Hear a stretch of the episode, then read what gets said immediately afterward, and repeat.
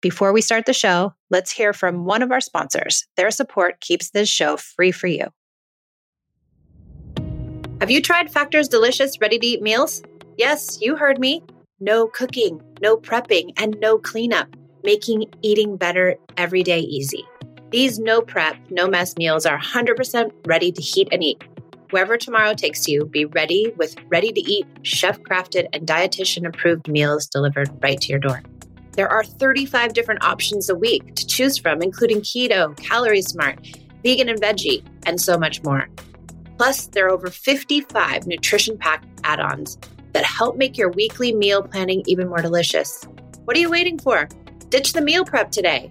Get started and have a week of meals ready to go. Head to factormeals.com slash peace50 and use code peace50 to get 50% off. That's code peace50 at factormeals.com slash peace50 to get 50% off.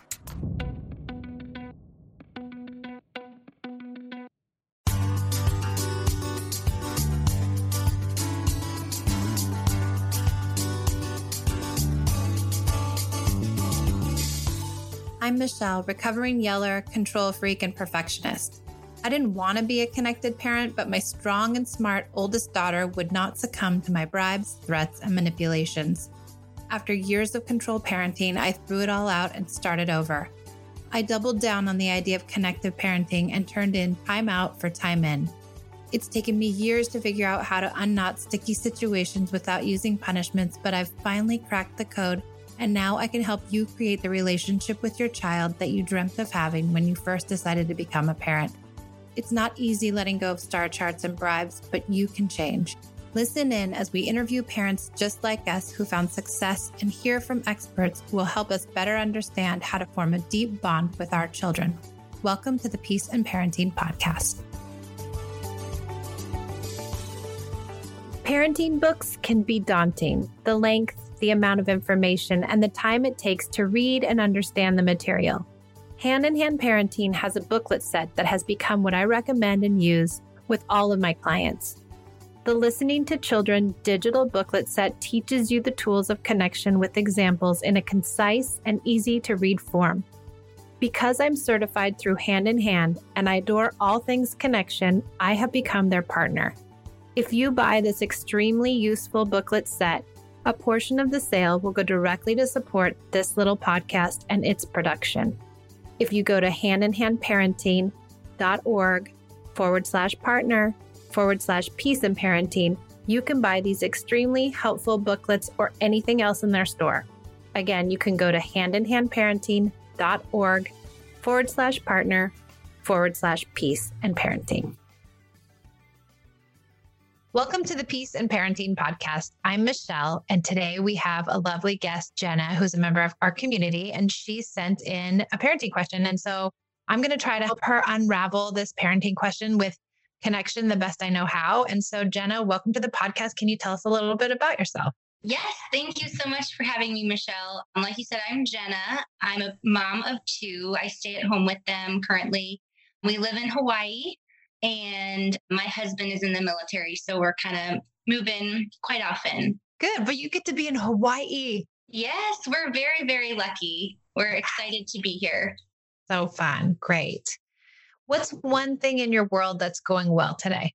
My mom just booked a flight to come out here. So we're really excited to see Nan and for my husband and I to get a little bit of a break and some date nights. So we're excited to get to see her in a few days. Yay, that's exciting. That is exciting. Good. So fun for everybody. Okay, so let's dive right into it because I want to use all our time to get to your questions. So why don't you tell us what are you struggling with right now? So right now we're struggling with our son who's 8 years old his negative attitude. So if things aren't going his way or if we aren't doing exactly what he wants, he either starts complaining or starts almost like attacking the people that he's around. So, you know, if it's me, my husband, his little sister who's three, we're just kind of wondering how to manage that. So, when you say attacking, like physically aggression? No, I can give you an example. So yeah. we were playing basketball the other day, and he's eight, so he's short, right? And the basket's quite high. So it's difficult for him to make a hoop. So we were playing together. He was having a hard time. And so he gave me the ball. I shot one and I missed. And he's like, miss. Like he just becomes a little unkind. Yeah. Okay. Fair enough. Let's talk about what things do you think that I would want to know about him that could help us kind of get a better idea of where he's coming from? Okay. So he is the product of divorce. so his father lives in North Carolina. So the time difference is significant. We've moved, let's see, he's in third grade. So in the kindergarten and first grade, he lived in a different state. Then we moved for second grade, and then now we're in a different state for third grade. And I think right now it's difficult because of the pandemic and everything, and he hasn't really connected with friends like he normally has. Yeah. So I think he's a little frustrated with that, and only having a sibling who's five years younger than he is can be quite challenging for him. Yeah, I think all that stuff is important, right? Because it just gives us indicators of where he might be, you know, coming to life, okay. coming to the basketball hoop with all that, right? And so maybe for him, when he has those upsets, it could possibly not be about him losing the basketball or not being able to make the hoop. So I think in those moments when he's upset, how do you normally come to him? I guess like, it kind of depends on the situation. Okay, so the basketball one, did you respond to him or did you just ignore it? With that, I just try to reiterate that, you know, nobody's fantastic at something when they first starting to learn and you know, I'm 34 years old, so I know what I'm doing a little bit more than he does and it just takes practice to get good at something. Right. And I think that's so sweet because you're telling him it's okay to not make it, right? It's okay to make a mistake. It's okay to not be good. We don't have to be perfect. And we really want to teach our kids those things, right? And I think it all comes from a place of like, hey, you know, you don't have to be so upset about it because it's quote unquote not that big a deal. Right. I think we feel like we don't want to lean into the negative with our child. We don't want to give credence to the negative because then we think they'll be negative or that they will not want to persevere or that we're not helping them fix this negative idea or behavior. But what I've seen and what I think really works in a very organic way is to be super empathic when the child gets to a place where they're frustrated or mad or upset. And I know we do a lot of empathy work around tantrums and big upsets, but the little upsets too can be a place where we can validate feelings. So instead, I might say to them, Oh man, you wanted to make that basket, didn't you? That's tough. You had a hard time. You didn't do that, did you? Are you mad? Yeah, I get it. Gosh, basketball's hard. To just lean in with him when he's really upset or having a hard time or being negative, I would lean into his negativity so that you can say, I hear you. It's hard.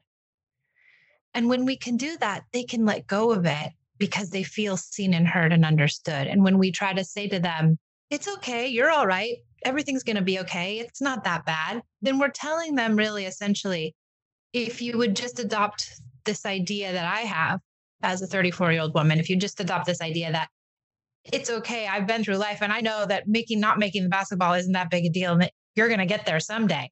If you adopt that way of thinking, then you can ignore your feelings. So when we try to tell them that everything's all right, in some way, we're telling them that they don't have a right to feel that way. Okay. And the feeling about the basketball could be like below the surface, buried under there somewhere, could be that he doesn't have anyone to play with his own age. He's got to play with his mom. It yeah. could be that he had to move and didn't really want to. It could be that he hasn't able to see his dad. And if you leaned into the empathy in those moments, you might really get him to be upset and really emote and really show you how he's feeling. It might make him even more upset when you are empathic, which is confusing to people too, because you're like, wait a minute, why am I trying to make my child more upset? But really, in actuality, You're just leaning into where they are as opposed to trying to derail them from how they feel. Okay. Does that make sense?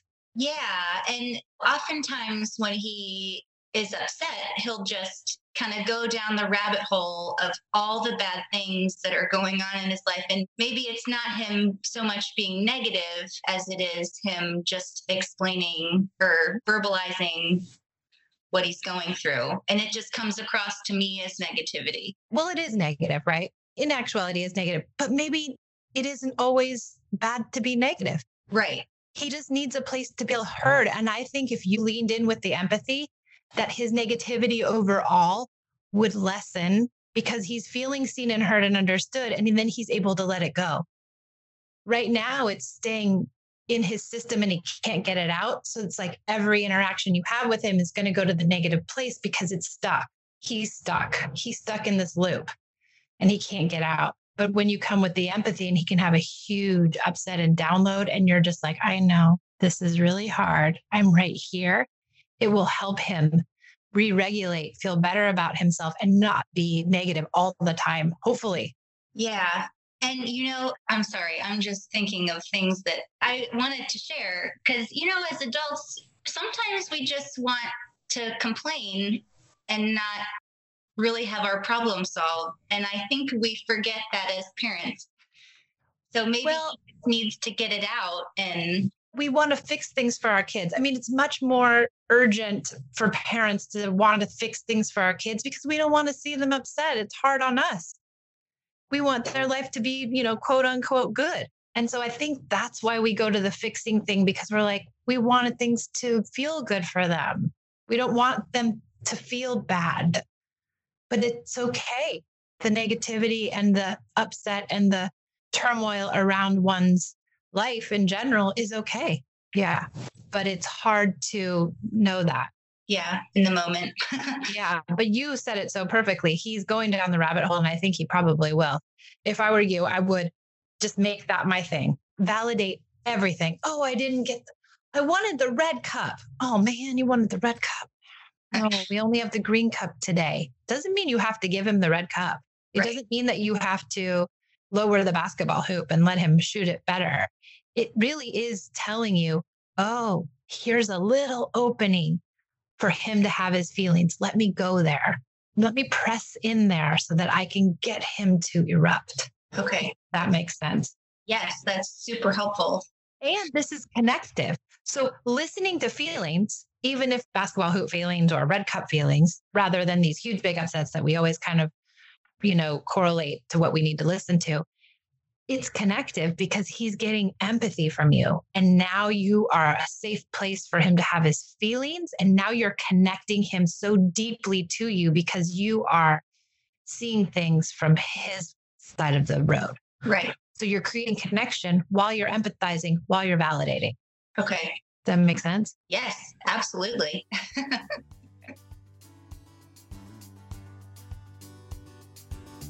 I attribute all of the major shifts and changes in my parenting to Hand in Hand and Patty Wipfler. I could not have achieved the inroads to more connection with Esme and Pia without the hand in hand parenting approach. I owe this method and my sanity to their tools. That's why I've become an affiliate partner of Hand in Hand Parenting. Purchasing their products using my affiliate link directly supports this little podcast at no extra cost to you. I recommend the Listening to Children digital booklet set to all of my clients. It perfectly explains the listening tools and has been something I constantly return to myself. These tools are the heart of what I've learned myself and what I teach my clients. If you go to handinhandparenting.org forward slash partner forward slash peace and parenting, you can order them and also support this podcast in the process. So go to handinhandparenting.org forward slash partner forward slash peace and parenting and learn the essence of connective parenting while also supporting the Peace and Parenting podcast. I will also put the link in the show notes.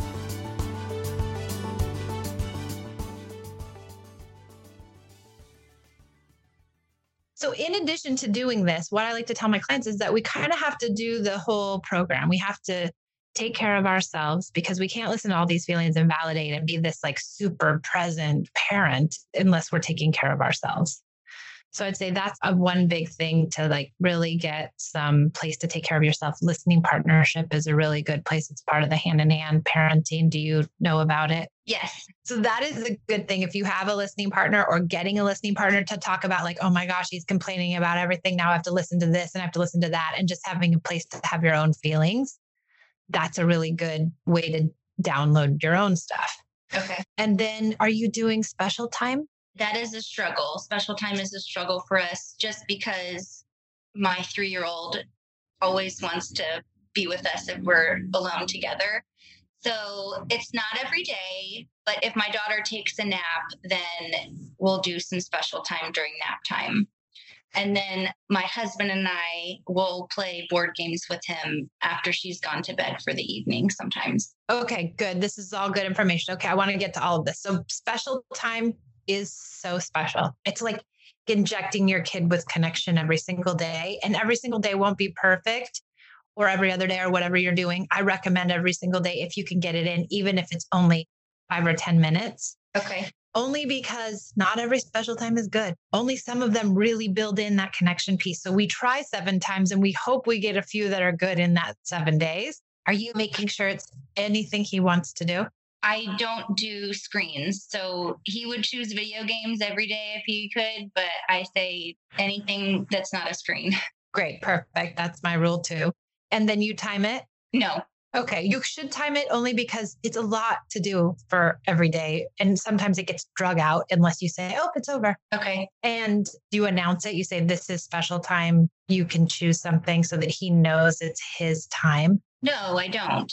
Okay, so I know it sounds dumb or like not necessary or whatever, but it really does make a huge difference. And I've seen this over and over and over again. And I kind of know why, but I kind of don't know why. But what I know is that when we announce it, when we say, This is your time, I'm putting my phone away. I'm not going to talk to any of their siblings. I'm not going to talk to adults. I'm not going to get up and get the tea kettle. I'm going to focus on you for these 20 minutes. When we announce it, we actually act that way.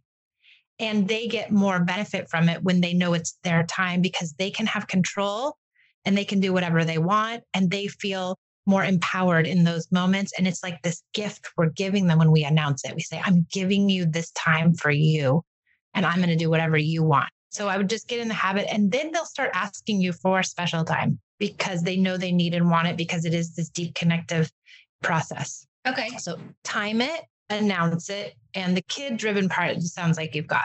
So I would really lean into the idea of trying to do it every single day if you can. And maybe it's even when your husband's home that he can take the baby and you can be with your son. But I would really try for two weeks to do it every day and see if you see a difference. Okay. Just do an experiment. And if you don't make it every day, we won't tell anybody, but you just try your best to do every day. So that's the other thing is just doing one part of this methodology is great, but doing them all is where you get the huge gains and benefit. Okay. So I would do the special time every day that's prescribed. I'm leaning into empathy, deep, deep empathy for every little tiny thing, even though it's going to be super annoying. And having a listening partner where you can say, I hate doing special time. I don't want to lean into empathy and this whole method sucks. And can somebody please listen to me? okay. So those are my suggestions for that stuff. You guys are playing board games at night. So the other thing I would just add, are you letting him win? So we weren't before. We're really competitive in this specific game, but I don't remember if it was reading a book or listening to one of your podcasts, but somebody somewhere said it's okay to let them win. And so every now and then we do. So doesn't mean we don't play, but we do. I would do another experiment. Okay. And just really try to throw the game, play, play and have fun because we want to teach our kids that the play is the fun part, right? We don't want to teach them that the winning is the fun part. Okay. And if we're playing to win, they know. But if we're playing just to have fun, they also know that. So if we're losing every time and they're winning every time, we're really showing them that I'm just here to play with you. I'm not here to beat you. Okay. And kids will learn to lose the moment they go to school, the minute they enter a team, the competition in this country is just huge. And let's just give them one place where they can always be the winner because it's not often we get to be the winners. I mean, when I do my giveaways, people honestly, they'll be like, oh my God, I never win anything. This is so exciting. I'm like, oh my gosh, you poor thing. Like, all I'm giving you is my free course. Like, nobody ever let you win. And yeah. you craving winning so much because winning is the prized possession in our country in our society. So I'd say let him win every single time because it's the only place he's going to. And you might see a big shift in the play, in how you feel about it, in the way he comes to you, in his endearment. I would just do an experiment for two weeks and see how that plays out too. Okay. I can um, do that. Gemma, my podcast partner, she was like, I can't do it. I can't. I have to win. I was that way too. I was literally playing with my four year old Candyland. And I was determined to win Candyland. And somebody asked me about it. And then afterwards, I was like, what is wrong with me? I'm going to get to the chute and the ladder and I'm going to get there. I'm going to get Princess Frosting. And I was like obsessed with getting Princess Frosting so much so that Esme started cheating because she really wanted to win because I valued winning so much. I was showing her, like, you have to win and she would like hide Princess Frosty. And I remember this distinctly every single game. And every single game, we would have this blowout. Aww. And when I learned this whole idea of winning and losing, and I started to letting her win, we were so happy. We actually played to have fun and it didn't matter. And then she would cheat, and I would say, Oh, who cares? Just cheat. What do I care? And now my kids don't care about losing because they've won. They know what it feels like. They know that it's not important to win. And now nobody cares about winning or losing and they just have fun. Okay. So it won't backfire, I promise you. Okay. okay. Any other questions about anything? I think I just have one more question. So when it comes to my daughter, she's three years old. She likes to do make believe, and you know, she could say the sky is purple and totally convince herself that that's what it is.